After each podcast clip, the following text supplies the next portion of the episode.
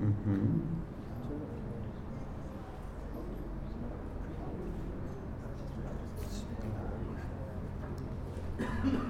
الله الرحمن الرحيم Oh man, messed. بسم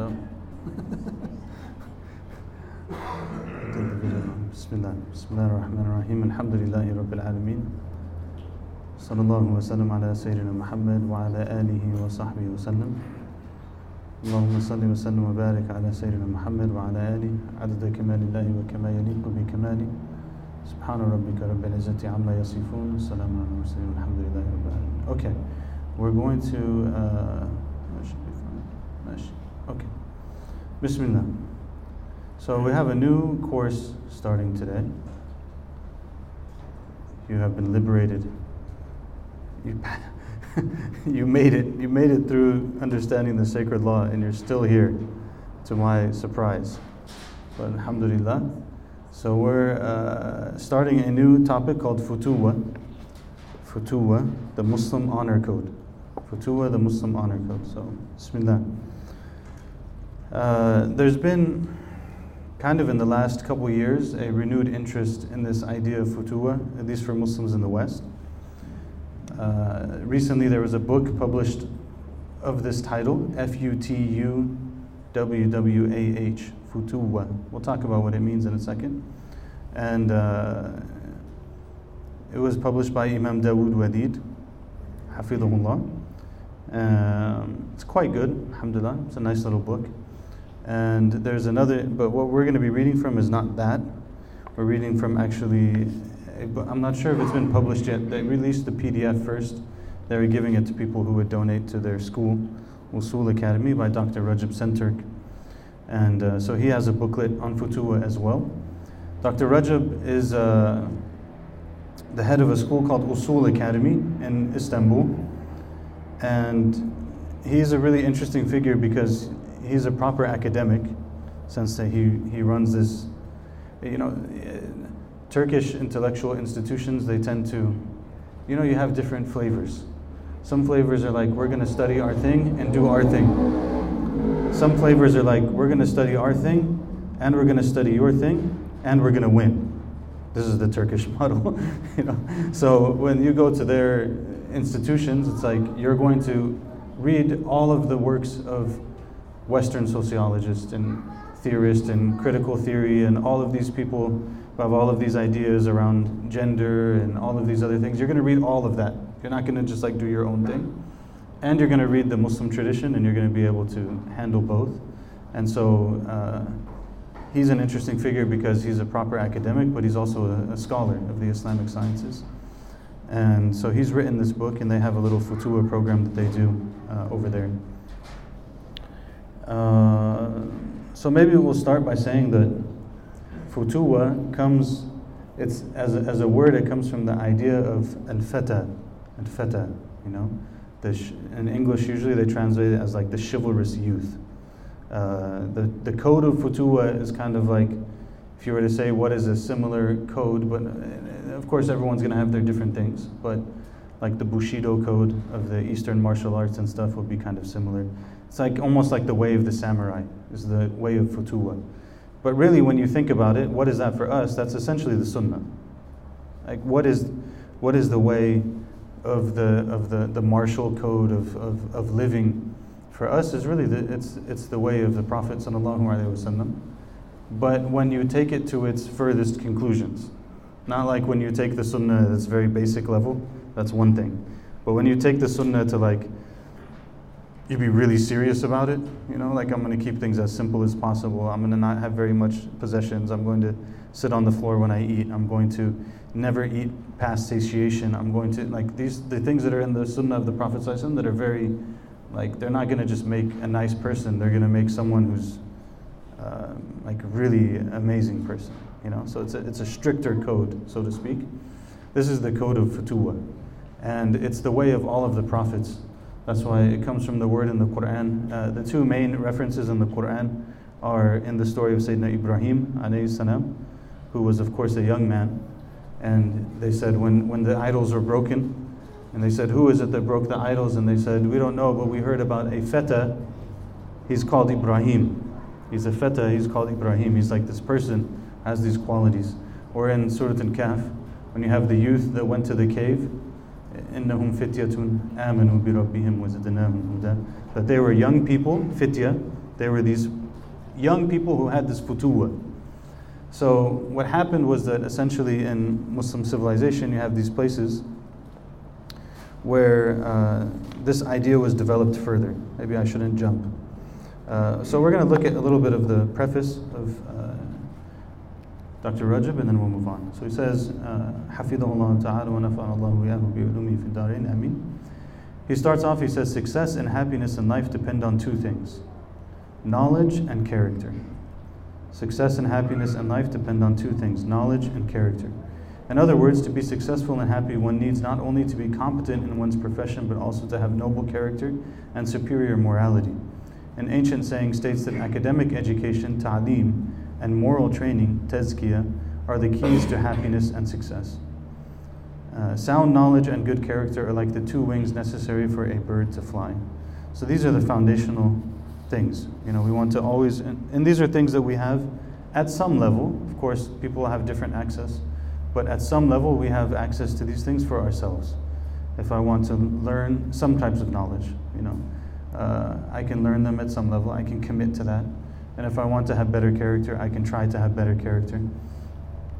And uh, this is the way of the Muslims he says the Muslim elders. Sometimes, if you see the word translated as elders, usually in English, it's I think it's usually kibar. You know, like this is this is the way of the kibar. This is the way of like our our elders and our ancestors, the people that we look up to, the people that set the way for us uh, from the early generations and then afterwards. Especially in the Seljuk and the Ottoman empires, this idea of futuwa became very prominent.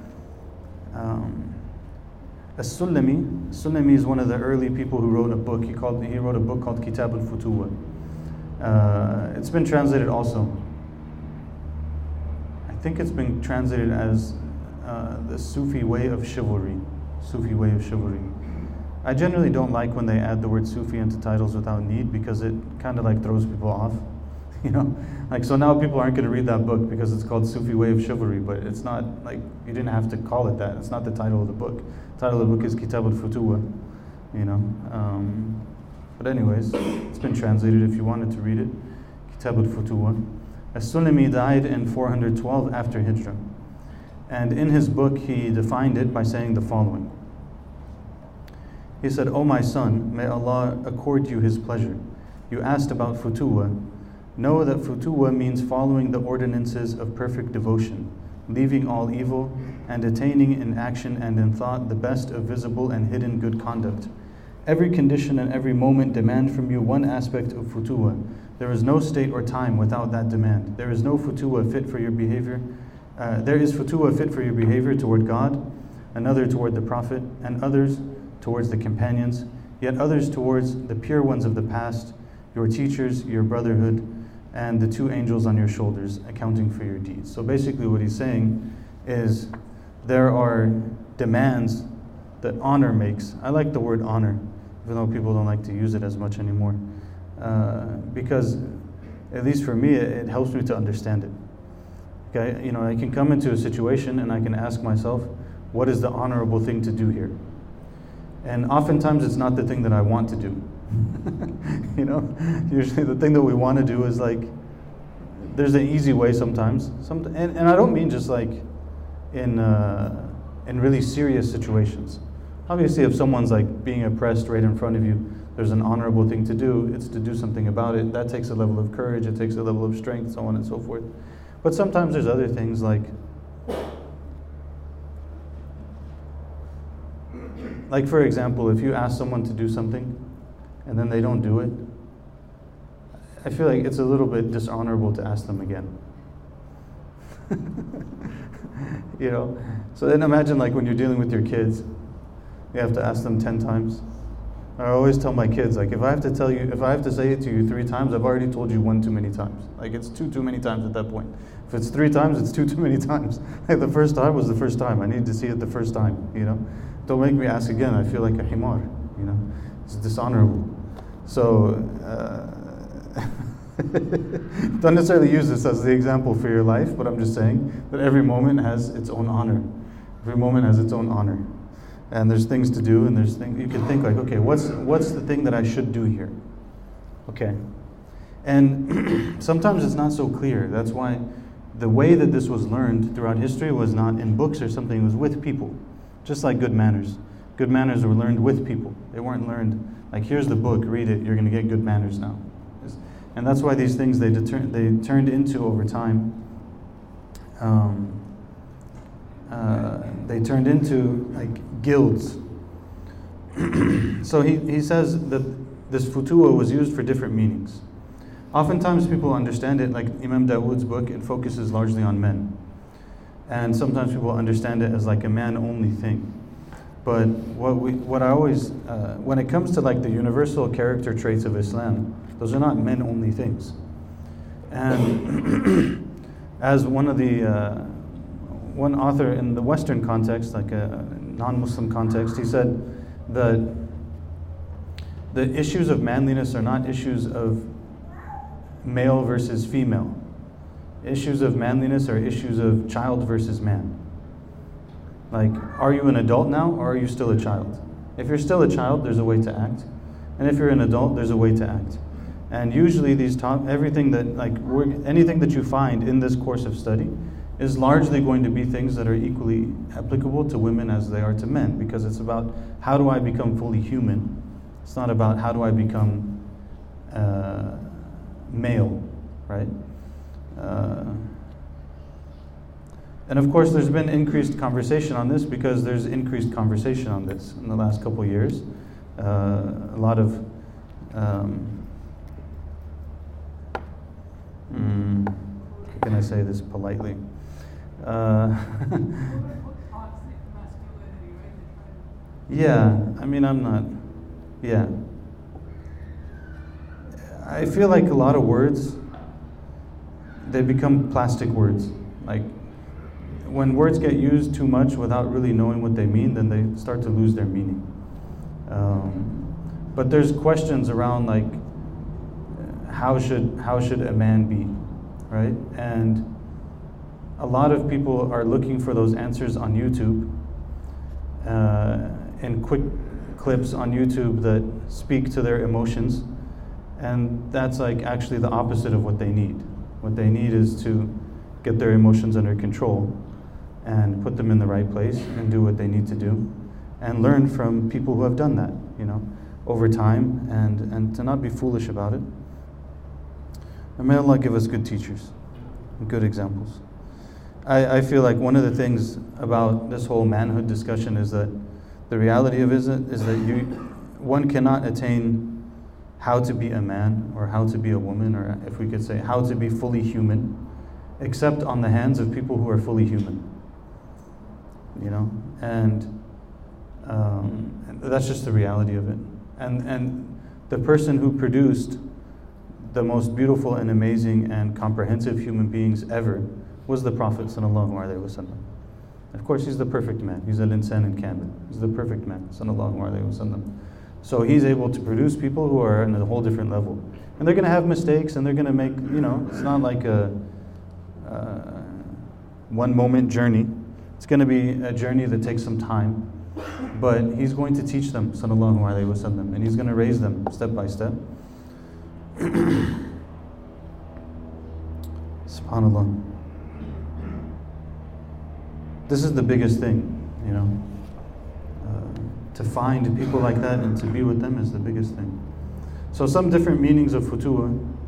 One of them was the applied ethics and morality of the Prophet وسلم, and all the prophets who came before him and all the awliya that came after him because the way of how we're supposed to be is embodied in the prophets all the way to the Prophet وسلم.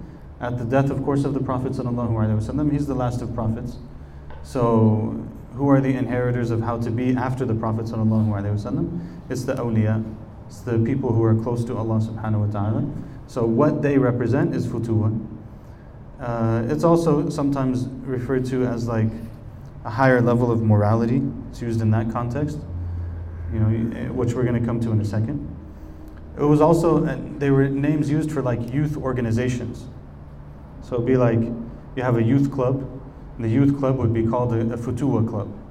So you'd have these like, you know, the youth group, but the youth group is not just, you know, the youth group is meant to call one another to, to higher character and higher morality and to serve people and to stand up for justice and to do what's right, to be strong, all of these kind of things. That's what they would do. Um, and they even used to have like certain outfits and stuff. They would have clothes that wear like certain belts, and it shows like they're part of this. It was like a almost like a gang for good. Um, uh, they also had guilds, like in the they were Futuwa was part of the guilds, like uh, say like the Carpenters Guild. All the people who are carpenters, they commit to a code of Futuwa. All the people who are blacksmiths, they commit to a code of Futuwa, and they follow that and they hold each other to it, and so on. So basically, what we're getting at is the essence of the teachings of the Prophet sallallahu um, he gives this breakdown here when we're talking about the ethics of, of this stuff. Uh, I don't want to spend too long on the introduction, inshallah. Yeah, we're almost done. He gives a three level breakdown, which I think is interesting and is good. And uh, so he says that the ethics, ethical behavior in Islam, we can break it down to three levels. The lowest level is the ethics of reciprocity. And this is qisas. The ethics of reciprocity is qisas, which means someone hits you, you hit them back, right? That's lowest, lowest level, but acceptable level, just so we're clear. It's an acceptable level, but it's the lowest level, okay? So, uh, why I say that is because sometimes, like, we, while we're thinking about the highest uh, kind of like values, we forget that there's also not the highest values that are still acceptable. Like if someone kills your family member, la Allah, and it's found in the court and so on and so forth, you have choices. You can demand the death penalty, or you can ask for blood money, or you can pardon the person. Is pardoning the person considered the highest level? It's considered the highest level. If you wanted them to be killed, are you in any way wrong? No, you're not. Okay, so it's very important that we get this straight. It's very, very important because sometimes get, we get this mixed up. So lowest level is reciprocity, qisas. The next level is tolerance, al-afu. And it's actually taken, in some ways, it's taken from uh, um, that issue of you can forgive them, right? Al-afu would be to pardon, to tolerate. So someone did something wrong, you let it go, right? And the third level would be ithar. Ithar is that you prefer them over yourself. Okay? So one level is equality or reciprocity is a better word. And then the second level is to pardon or to tolerate. And the third level would be uh, to prefer them, altruism, to prefer them over oneself. Okay? So what he's getting, why he's saying this in the beginning is because basically when we're talking about the qualities of futuwa, we're talking about that highest level. Okay? why I want this to be understood is because even if a person is, oh man, this foot is completely gone, subhanAllah. Uh, the, a person could be generally like at a high level of this issue of ethics, you know?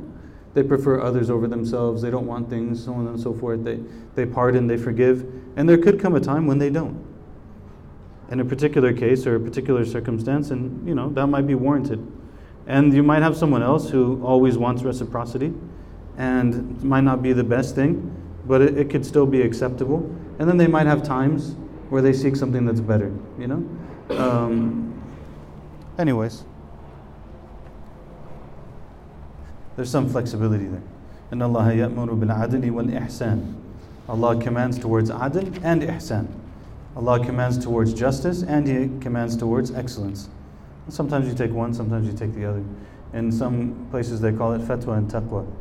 You know, like the fatwa will give you the basic minimum. The taqwa might ask you to go a little bit higher, but you know, your fatwa is still there. Uh, I'm emphasizing this. Maybe some people don't catch it, but I'm emphasizing this because even when we're talking about good character and all of these kind of things, there can be times socially speaking, when things are not so clear. And uh, if we're not in a situation, it's very difficult to judge it. Uh, probably I'll leave it at that. But like, you know, something recently I was made privy to a situation where I was like, subhanAllah, this is a really hard call. It's like what, what to do in this situation is a really hard call. What would be acceptable, what's not acceptable, what's the limits of it, how far should you go, how far should you not go? So how do you distinguish between what you want to do or what you don't want to do as an individual versus what the community needs and the group needs? Like sometimes they're not all the same, right? Maybe a person on their personal level they pardon, but on a public level they don't. Right? And this is uh, what we talked about before the statement of uh, Sheikh Abdul Qadir Jilani radiallahu ta'ala anhu, where he said, uh, Adina tuqim al-had wa qulubana wood. That our hands, they carry out the punishment, and our hearts, they maintain love. So it's like this there's an internal, there's an external, there's a public, there's a private, there's an individual, there's a communal, there's many different layers off into these considerations. Okay. So before he gets into what we're skipping to right now, he does a summary actually of uh, As-Sulami's points. Because the Sulami, what he'll do in his book is he'll list all of these principles of futuwa, and then he'll give you uh, narrations that support the concept. Right? From like the Salaf or from the Prophet. So maybe I'll just read some for the sake of a, a general survey. We're not going to go through all of them. Um, for example, he says that from futuwa is to be, be sociable with friends.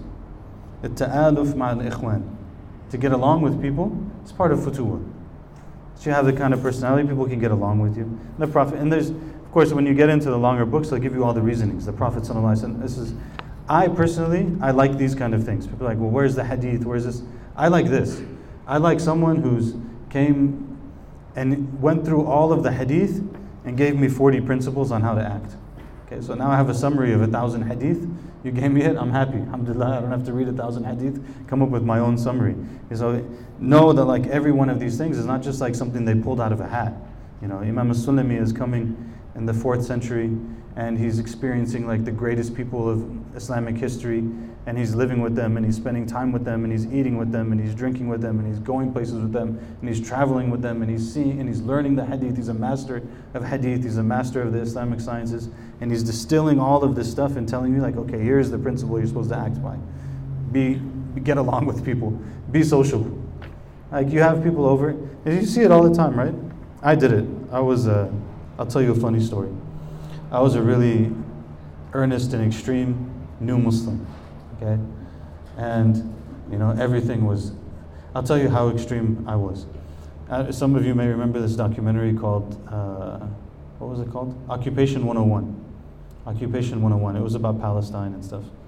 I used to wake up every morning, and my morning wird was watching the trailer of Occupation 101. it's like I'd wake up in the morning, you pray Fajr, after Fajr, sit down, watch the trailer, get like angry for the day, and go out into the world, you know?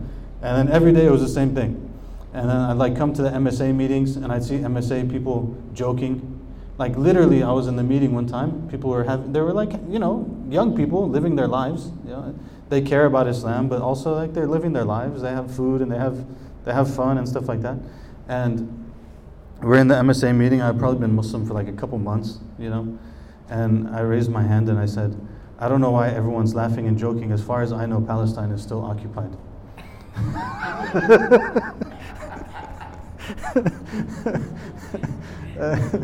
and, what, and one of the sisters, she was like, "How about you like come around for more than a few weeks before you start having opinions like this?" And she told me straight. I was like, "All right." I respected it. I was like, "Okay, I'll listen to you." Because like you came at me with the same energy that I came at you, so like I can respect it, you know. So, but he's saying like it's not it's not like that. Well, I'm gonna mishkila. It's not, it's not, and it doesn't mean that you're not, it doesn't mean that you don't care. Uh, there's a, there's a story of the Prophet ﷺ that always strikes me. It's the story where one of the companions, he came, literally, uh, he came to the Prophet ﷺ وَهُوَ يَتَوَسَّدُ بِبُرْدَتِهِ فِي ظِلِّ الْكَعْبَةِ sallallahu It means he came to the Prophet ﷺ and the Prophet ﷺ is laying down in the shade of the Kaaba with his cloak as his pillow. He's folded up his cloak, he's, it's his pillow. He's laying in the shade of the Kaaba. And the companion comes to him and he says, Ya Rasulullah, can you make dua against these kuffar, basically? Like they're, they're doing all these things to us, can you just make dua against them? And like, let's be done with it. you know, make the dua, Ya Rasulullah. And he's laying in the shade of the Kaaba and the, it's not that he doesn't care. Of course he cares. He knows people are getting tortured. He knows people are being killed. You know, and he tells his companion, like people before you, they were cut in half. They, they were brought and they were, a saw was put in the middle of their head and they were cut in half and they didn't give up La ilaha illallah and they didn't stop having patience. You want the victory to come right away? Be patient, the victory is going to come. Sallallahu alayhi wa This isn't like, this isn't like the, you know, uh, I'm trying to pacify you, be patient. This is the look, we have a business to do. Allah has told us what to do. When Allah tells us to take the next step, we take the next step. Until then, hold down the fort. And if we meet Allah, we meet Allah. You know, it's, it's, there's no weakness to it. It's only strength.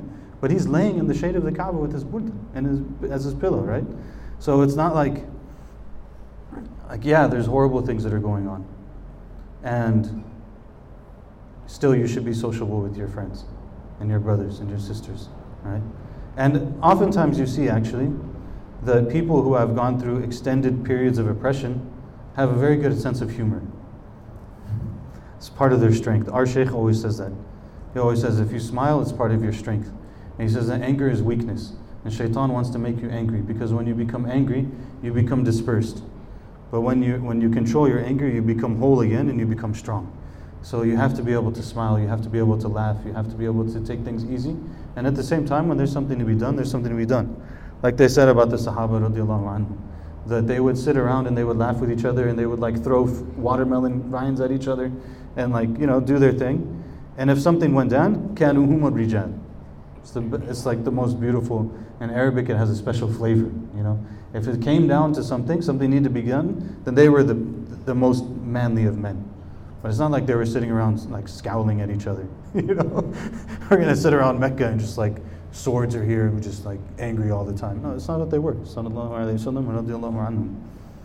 So he says that be social. This was supposed to be brief.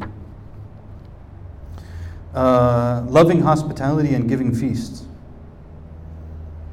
being righteous, compassion to friends loving, visiting, and communicating with, another, with one another for the sake of Allah subhanahu wa ta'ala, truthfulness in speech and honesty, maintaining inner and outer piety, giving benefit of the doubt to others, concentrating on one's own faults rather than other people's faults, continuous repentance, uh, not reprimanding friends for their small mistakes and asking forgiveness from Allah for them, agreeing with friends on everything and not disagreeing with them. It's a very interesting one. We saw this also in the etiquette of uh, art of community. موافقة الإخوان على الجملة وترك الخلاف عليهم. That you try not to disagree with them if you don't have to. Um, Imam Ghazali says something really interesting about that. And you can see it very clearly in community life, by the way. Imam Ghazali said, even if you're right, when you differ with someone, and even if they accept it, even if you're right, and even if they accept it, when you differ with someone, someone, it puts something in their heart. Like, yeah, ideally, we get over it. But in reality, as human beings, it puts something there. But hopefully, over time, we can get over these things, you know. Uh, and we still have to say sometimes things that are true. Practicing kindness and, and having patience in social relationships, being humble and avoiding snobbishness with friends, uh, compassion to all creatures, being loyal, not being disrespectful, refraining from jealousy, spending on friends, not criticizing the food that's offered to you, Supplies to strangers and family, by the way. The Prophet ﷺ, there's two narrations. Think about these. There's certain things you have to think about with the Prophet ﷺ.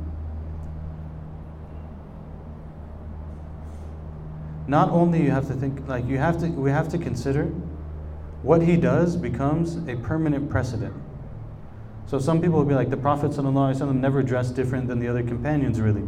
So, why are these scholars dressing differently and stuff like that? Okay, so what would have happened if he dressed differently? Then everyone would have dressed differently. It would have been the same thing. if the Prophet ﷺ put on like big clothes and a big turban, everyone would have put on big clothes and a big turban. It would have been the same. The same. Like it's not. the Prophet ﷺ, it says, for example, he ne- there's two narrations. One of them is that he never criticized food ever. Sallallahu alaihi wasallam. Any food that was put in front of him, he never criticized it. That one's universally kind of like known and narrated hadith of the Prophet wasallam. In another one, it says that he never criticized and he never praised any food that was given to him. So you could look at that and be like, well, that means also not only should I not criticize it, but I'm also never going to praise the food. Like my husband or wife makes me food, I'm never going to praise the food that they bring me because the sunnah of the Prophet ﷺ, he didn't praise and he didn't criticize the food. You have to think about it a little bit. What happens if the Prophet ﷺ praises food? Everyone's going to be eating a lot of that food, you know?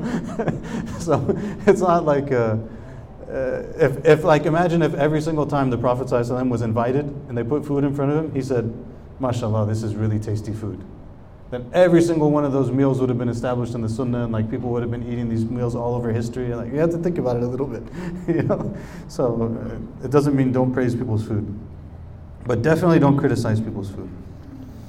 Uh, trusting Allah with regard to livelihood, visiting friends' homes without being waiting to be invited. That's of course needs some cultural context. You know, they didn't live in the same world that we lived in. Is if you wanted to see someone, Everyone lived in the same neighborhood, essentially. If you think about it, everyone lived in the same neighborhood. Every time you go to the store, you're walking past your friend's house. Oftentimes, actually, they build the city like this. They put the masjid in the middle, and they put the marketplaces around the side, around the masjid, and they put the houses around this. And everyone goes to the masjid five times a day. And as they go to the masjid and they come from the masjid, they pass by the marketplace, they buy whatever they need, they see each other, they say salam. So everyone's seeing each other all the time. So it's not like you're not worried about like their work schedule and all these other kind of things that we're worried about now. You, know, you want to visit them, you just go knock on their door, and there's a whole etiquette to it and stuff like that. If they're there, they're there. If they're not, they're not. So on and so forth. Anyways, forgetting favors that you did to your friends. You know, how do you say this in Arabic? Uh, and tensa ma'rufaka inda ikhwanik. You do something good for people, you forget about it. You don't hold it forever against them. You know, it's like this uh, never-ending favor list. Okay? So those are all from Sulami. And uh, Dr. Rajab then, he, he basically, he looked at that, he looked at other literature that was written, and he came up with 40 rules of his own. Not of his own, nothing's really ever of your own, right? Like everyone's, he's taking from all these things, but he came up with 40 rules, okay? So here's the number one rule. We start with the rule number one. See everyone as your brother and treat them accordingly. See everyone as your brother or your sister and treat them accordingly. He said, A person who is adorned with futuwa ethics is called fata. Uh, we already said all of that. It's not about just being young, it's not only about being male, it's about having some earnestness with trying to apply certain principles and how we interact with other people. Okay? So he says, See everyone as your brother or sister and act with them accordingly. Then, what he gives is a breakdown on how to understand the idea of brotherhood and sisterhood at various levels. Because we consider everyone to be our brother or sister, we don't all, con- they're not all the same, right? Like, everyone's, so he says, the outermost circle, he calls it the circle of, uh, the circle of Adamiyah. Okay? And then the circle inside of that is the circle of Ibrahimiyya. And the circle inside of that is the circle of Muhammadiyya. It's a very interesting breakdown. He has some cool breakdowns like this in some of his stuff. Uh, Adamiyya, Ibrahimiyya, Muhammadiyya. So, what does it mean? The widest level of brotherhood and sisterhood is brotherhood and sisterhood in humanity. That everyone is from the children of Adam. and Everyone, كلكم من آدم وآدم من تراب. You know, all of you are from Adam and Adam is from dirt. Everyone's the same in that regard. Right? No matter who it is race, ethnicity, money, whatever, good, bad, everyone is shared in their and their being made from dirt. Second layer, that's a little bit closer, is the layer of people who share a bond of Ibrahimiyya. The bond of Ibrahimiyya is basically the bond of monotheism that these are now people who they might have slight differences in their way, but they share in monotheism, which is a big deal. Uh, you know that that you know, we don't agree, obviously, with Jews and Christians on everything. But generally speaking, there's still people who have a book, and there are people who have some semblance of divine guidance, and they're not the same as people who don't. Uh, of course, we can always say, like, there's going, this is not an issue, like, this doesn't mean there's not bad people in the world. We all know that there's bad Christians, there's bad Jews, there's bad Muslims, there's all kinds of bad people in the world. But, uh, like, someone who has guidance is not the same as someone who doesn't. And much of the good that we see in various civilizations comes from some sort of divine guidance, whether it's from the book or whether it's from something else. You know. Um,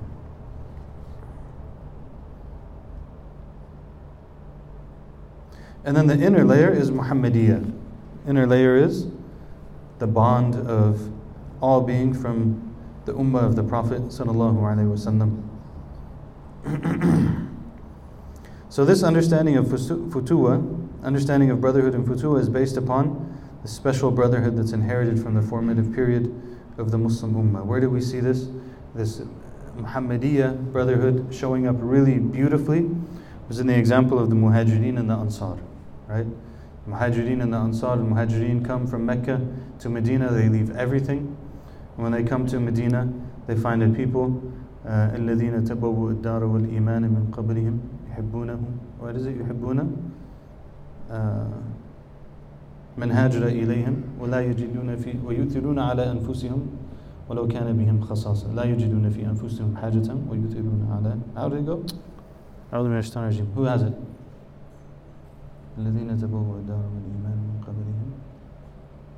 Somebody? Surah Al-Hashr, You don't have this one? Can't leave it like that. Can't screw up a verse and then uh, leave it like that. So now we have to find it.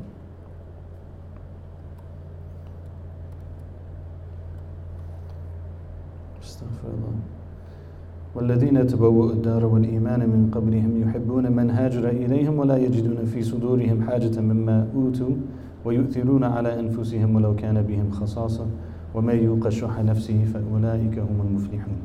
Allah said, those who basically, they were in Medina first. They loved those who made immigration to them. So the people who were in Medina, people from Mecca came to them, they loved them.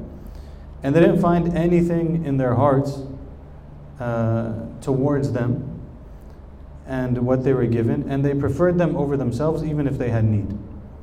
So, you know, this was the example, as we know. They gave them their wealth, they gave them their properties, they gave them everything that they needed in order to get established.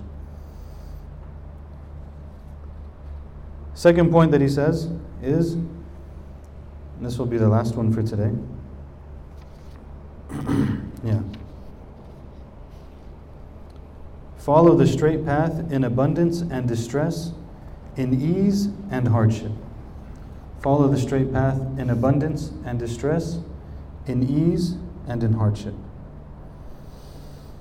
Jabir ibn Abdullah radiallahu anh, he said, We were with the Prophet wasallam, and he drew a line in the sand. Then he drew two lines to its right and two to its left. Then he put his hand on the middle line and he said, This is the path of Allah. Then he recited the verse, And verily this is my straight path, so follow it and follow not other paths, for they will separate you from his path. Subhanallah. So he drew a line in the sand, he drew other lines. He said, This one in the middle, this is the straight path. This is the way of Islam. Uh, Sheikh Rajabi says, One of the in- distinguishing characteristics of Muslims is that they follow the straight path, Sirat al Mustaqim. One of the practical consequences of following the straight path is being honest, reliable, and truthful. The sum of these virtues is called amana, trustworthiness. So a person is honest, person is truthful, person is reliable, they have amana. They have amana. And one of the signs of the end of times, as we know, is that amana begins to disappear. People start, to, you don't find it. Whereas you used to be able to trust people, you used to be able to rely on people, you used to be able to consider them to be honest, to be truthful. You start to see that disappear. Amana comes before Iman. Amana comes before Iman. There's, it's really interesting. Like, even if we're believers, there's certain things, if we don't have them in our character, our, our belief will only take us so far. It's not gonna, like, in Allah la yuhibbu dhalimin. Allah doesn't love people who are oppressors. You could believe all you want to believe, but if you're an oppressor, you're an oppressor. Your relationship with Allah is not going very far. You can, you can pray all you want to pray, and you can fast all you want to fast, and you can give all the charity. He says here actually. He says, It is also important to remember that religiosity by itself is not a guarantee of a complete victory over the nafs. You know, just because you're outwardly religious doesn't mean that a person has overcome themselves, their base self, right? But that, and, and these things, if they're in ourselves, they're all barriers between us and Allah. No matter what we say or no matter what we even do, there's things that are very serious barriers.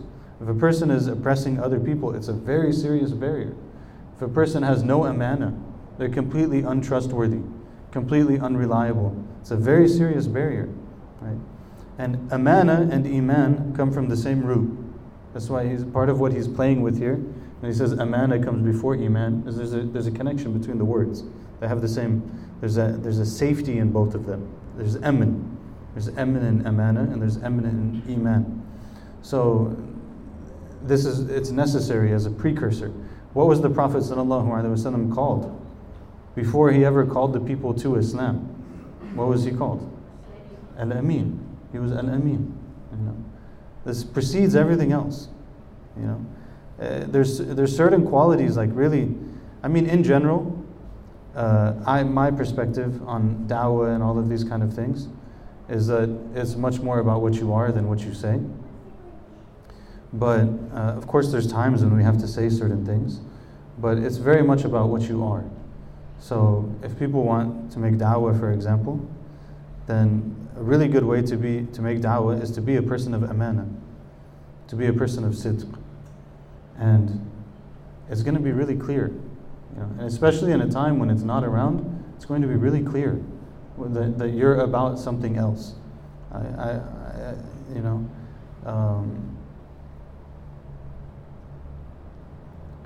And this is the way that Islam really spread. Uh, the, the great spreads of Islam were not on the hands of military victories, right? That was the spread of the state of Islam. That wasn't the spread of the religion of Islam. The spread of the religion of Islam was because of these kind of things.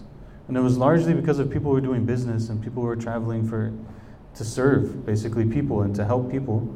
And people saw who they were. And they were like, oh, let me talk to you. You know, let me let me see what's what's going on here, because you've got something going on here. And then they would sit with them. They have tea with them. You know, it's also a very important issue, right? Have tea. Muslim. This whole thing about like giving, having tea with people, having coffee with people, having food with people, feeding people, all this stuff. Sometimes we think it's funny, like in Muslim culture and stuff. It's absolutely essential to Muslim culture. And it's essential for more reasons than just feeding people. It's essential because it's also how people connect and that connection is extremely important. So, uh, someone is, I was just talking to some family members yesterday about this. He was saying that, he's like, I was listening, he said, I was listening to, you know, uh, these old, like, Afghan songs. And you put it on, and, like, you listen to one, and then it, like, takes you to the next ones, you know, these streaming services. So the, the algorithm will take you to the next one, take you to the next one. He's like, some time passed, and I realized there's a united theme in all of these songs. And I started looking back, and I'm like, He's like, in every song had a part where they're talking about, and then there's, and then there was the moment we sat down and we had tea together, and that was like the, that's like the unified theme of, of this, uh, of all of these songs, of all of these relationships and all of these things. Like we sat down, we had tea together, and then uh, another person was like, yeah, I was in Medina, and then like you know the shop owner, he was Afghan, he found out I was Afghan, he basically like closed the store. And I was thinking to myself, like, he must not close the store for every Afghan that comes in. Like, this is Medina. And I was like, no, he probably does. Like, you know, that's how important it is to have tea. Like, that tea is really important. Uh, you go to Tahini, you see, not Tahini, Finjan, see what they put on the wall, right? It's really beautiful. So the, the first one is for, how is it? First one is for the maker. And the second one is for the guest. And the third one is for enjoying it, basically. And the fourth one is for the sword. And every time I tell to someone, they're like, I don't understand. Like, it's like, man, subhanAllah, you don't understand. Like this is how this is how disconnected we are from from like core values of, of our tradition that you don't understand. It means once we've had three or four cups of tea and tea or coffee together, we're family now. Like you die for me, I die for you. That's it. we've reached that level, you know. So uh, it's really beautiful, mashallah. And they got the calligraphy done. They put it on the wall, and it's really nice, mashallah. So this is amana. Follow the straight path in abundance and distress, in ease and in hardship. Part of that is to have amana, is to have a stability of character. That sometimes it's for me, sometimes it's against me. Sometimes it's easy, sometimes it's hard. Sometimes I like it, sometimes I don't like it. Those things are not going to change who I am or what I'm about or what I'm going to do. What I'm going to do is what I'm going to do because it's about Allah subhanahu wa ta'ala. It's very hard. You know, these are not easy things. Um, but he says taqwa is really tested actually in our social relationships. Taqwa is not as severely tested in worship. It's easier, it's between us and Allah. The variables are much more simple. you know, it's like Allah is Allah. It's very simple. You know, He remains, everything else changes. Very simple. I go to Allah, there's no barrier between me and Allah. I go straight to Allah. Right? Like I always say about the story of Rabia al Adawiyah when she heard about the man who was saying, if you keep knocking on the door, then eventually the person will answer the door. And Rabia, she heard it, and she said, You're foolish, there's no door in the first place. Like when it comes to Allah, there's no door you keep knocking on the door. What are you talking about?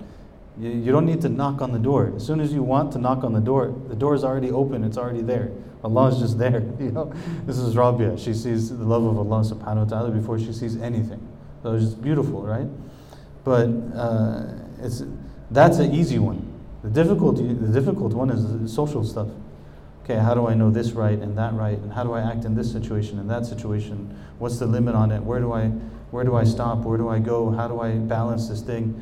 Okay, now as I have to do this thing, it's not going to be pretty afterwards, but I still have to do it because it's what's right. Uh, there's a lot of complications to social relationships, and um, the biggest obstacle that hinders people from acting righteously is the nafs and the shaitan. Okay, these are the two factors nafs and shaitan. Nafs is our base self, shaitan is shaitan, right? What we have to know about ourselves is that usually we think we're worse than we are. Part of the reason we think we're worse than we are is because shaitan is very smart. And what he does is when, when we have gaps in our goodness and like the armor that we wear in the world and trying to do good, we have gaps in it, right? And sometimes they're bigger and sometimes they're smaller. And sometimes there's moments where, like, maybe for example, someone's generally patient, but they have three or four things going on and their patience is wearing thin a little bit. That might not be enough to take it over the edge. But shaitan will come and push on that. There's like a little, there's like a little wound there's a little opening in the skin. Shaitan's like, oh, there's a little opening. I'm going to push right there on that spot. And then that's what takes it over the edge, right? So it's, it's and then we think we're worse than we are. It, it, we had an issue. There was a little bit of an opening, but that opening was also exploited. And this is the way that it, we have to learn to pay attention to these things because we'll see it. We'll see it very clearly. Like, oh, this thing escalated farther than it needed to escalate to. Why? Because like Shaitan played with it. Shaitan, he poured a little, poured a little gasoline on the fire. You know, took it a little bit further than it would have gone otherwise. And but but the nafs is an obstacle towards doing what's good. Shaitan is an obstacle towards doing what's good. And this is a jihad al-akbar. So jihad al-akbar. Don't fall into the foolishness of that's a weak hadith. That's a weak hadith is, is oftentimes foolishness, as crazy as it, it might sound to you at first glance. Why? Because if the ulama are repeating something over and over and over and over again, for century upon century upon century, you think they don't know that the hadith is weak? They know that the hadith is technically weak by the standards of hadith scholarship. And they also know that in light of all of the various evidences and all of the overall teachings of Islam, the meaning of the hadith is still true. It's still in jihad al-akbar. It's still the bigger jihad. The jihad against the nafs is the bigger jihad. We have to fight against ourselves and wage that war. And sometimes uh, people can be defeated in this. Sayyidina Umar radiallahu anh, one time he asked his friends for their opinions about a person. And they said the person in question performs his prayers properly and he fasts. And Umar radiallahu anh uh, said to them, Do not let a person's prayer and fasting deceive you.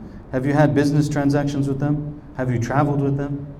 You know, this is where you really see what's going on. Have you done business with them? Have you traveled with them? Have you lived with them? Have you seen them? You know. So sometimes, like, if, if there's someone that we trust, it's not we trust because we saw them praying or we saw them say righteous things. We trust them because هذا صاحبي في الحضر والسفر. You know, I was with this person in life every day. I was in this per- I was with this person in travel. I've seen what happens. You know, I've seen what they do when their luggage gets lost. I've seen what they do when their plane gets delayed. I've seen what they do when they can't find anything good to eat. I've seen what they do when they don't believe in standing, uh, they don't believe in praying sitting down on a plane, nor do they believe in wiping on socks. And they go to the bathroom every single time in the plane. Uh, I've traveled with people in the plane. They go to the bathroom every single time, make wudu on their feet, clean up after themselves, go, go ask the people, stand in a corner of the plane, pray. Like you see this stuff, you're like, subhanAllah, this is, that's different dedication. You know, you see how things happen, you know, subhanAllah. When you travel with people, you really see things. So, I don't mean like you can see amazing things, subhanAllah. Uh, anyways, external worship, uh, they give us a good idea about a person, but character is revealed in difficult situations. One, one uh, caveat I'll make about this is that sometimes we deal with people and we see a lot of good from them. And then a difficult situation might come up, and they might not really respond well to it. We might not respond well to it, right? And then oftentimes what people will say was, this happened, and then their true colors came out. And it's not always their true colors. I think we have to be careful with this one a little bit. Sometimes the test was just difficult. Sometimes we just don't do well. Sometimes we make mistakes. The true colors are not in the mistake, the true colors are in the response to the mistake. So someone might have like, maybe they have a situation and they're this, and then, and then they got like really angry, and, uh, and then I saw what they were really about. No, you didn't actually yet. Wait to see what they do afterwards, then you see what they're really about. Maybe they come back and they say, you know what, I did, what I did was wrong, and I'm apologize for that. If they don't and they double down on what they did was wrong, then it's a different issue. You know, maybe you saw. But we make mistakes. Human beings, we make mistakes. Hopefully, we make smaller ones rather than bigger ones. Hopefully, we make ones that oppress ourselves more than ones that oppress other people. But uh, we all make mistakes. So, uh, just to keep that in mind, you know. Uh, and there will be other stuff about that with Futuwa as well. Any questions or comments or anything anyone would like to share? Yes. You were going to say something before I made that Boston Best Community comment. I, am curious to hear your thoughts. You were saying something yeah. In terms of like the concept of masculinity nowadays Yeah, I mean, similar stuff. Similar, similar to what I said and what you're referring to. And I think there's just a lot of, quite frankly, I mean, I should probably stop the recording right now, but I don't think I'm going to. But quite frankly, there's a lot of stupidity that's said, masqueraded around as manliness, and it's just stupidity, and it's just nefs. And uh, this is part of futuwa, part of the spiritual path, is to have an understanding of the nafs. And to be like, okay, this thing that's being said right now is feeding my nafs. It could be true, but if it's true and it's feeding my nafs, I have to take a little bit deeper look at it. Like, you know, because I have to divorce myself from it for a second, you know. So a lot of a lot of this stuff is just it's just nefs, you know. Man should. I don't know. I mean.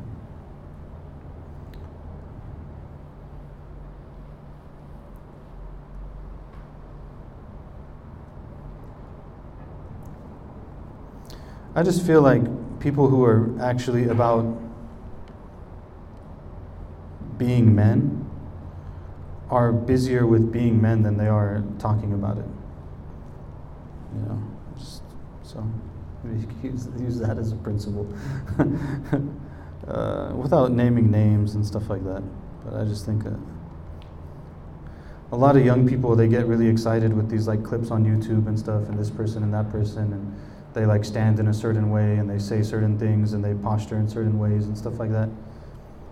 You know, again, like if you want to learn how to be a man, don't watch YouTube. Go out in your community and, and find someone who's actually done it and spend time with them and talk to them and see the way that they are. Yeah. Adding on to that, maybe riffing, maybe it up for you to riff on it a little bit. Yeah. Something that I've been thinking a lot about lately is so many of our stances on Islam have actually been shaped by the TVs we watch and the environment we've been raised in in the West. And so even when you come and you say, well, like it's a common sense thing, but that's even surprising to me, right? Like, well, if you want to learn how to be a real man, study the Prophet alaihi wasallam. So, so. And very few of the people who are talking about masculinity and this, like I'm a rah rah rah, are looking at the Sunnah. Where's the Prophet ﷺ in the conversation? You know, I mean, yeah.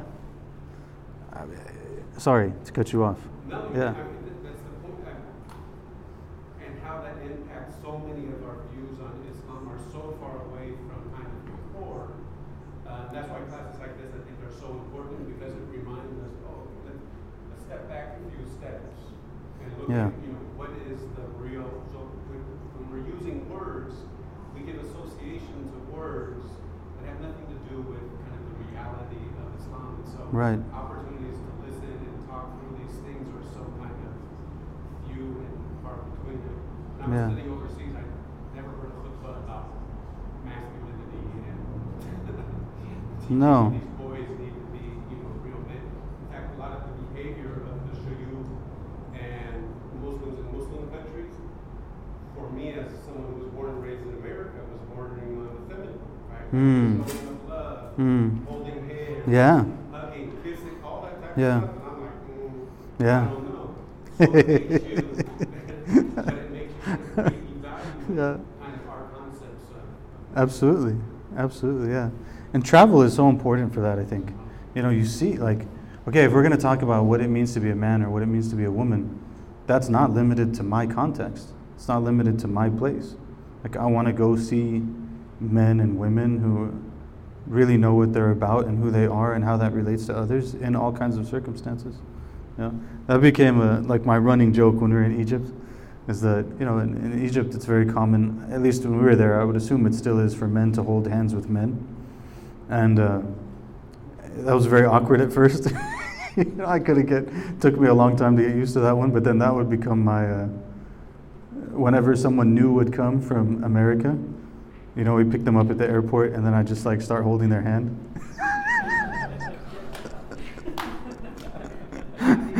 I'm like you're, you're getting initiated right now. Yeah, interlocking the fingers, mushabaka. Yeah, mushabaka, you know. Uh, there's a hadith musalsal bin mushabaka, by the way, that the Prophet would shake hands and then he would do like this. It's uh, very interesting. But yeah, you know, subhanAllah. And, and of course, there's parts of that that are universal, and there's parts of that that are uh, navigated by culture. Some of it positive culture, some of it negative culture, you know. Um, but yeah, subhanAllah, where is the Prophet ﷺ in all of it? Like, okay, you're going to tell me how to be a man, and you're not going to tell me anything about the Prophet ﷺ? That's not going to be part of the conversation at all. I mean, then I'm convinced we're playing with a different deck of cards. We're not playing with the same deck of cards. You know?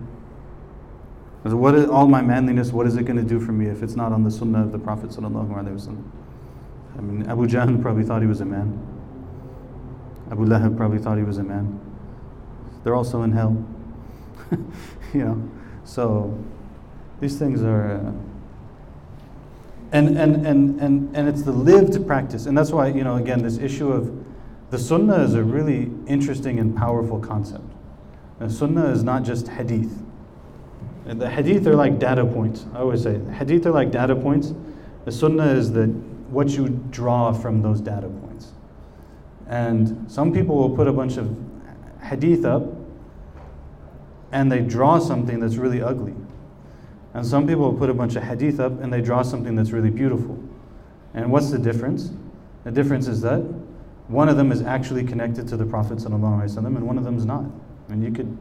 Uh, and how do you know that? You know that because how, again, it comes back to this issue. It comes back to so many other things we've talked about. Muslims, new generation upon generation. If you want to find the Sunnah of the Prophet sallallahu alaihi wasallam, you don't just read books about the Sunnah of the Prophet sallallahu alaihi wasallam. You find the people who are the sunnah of the Prophet ﷺ, and then they show it to you. And you see it as if it's like clear as day. It's a different thing. You know, SubhanAllah. May Allah give us their company. Allah give us company of people like that, to see people like that, to be in their company. Anyone else have anything? Yes. Listening, listening, um, seeing, listening to you guys. So there's all this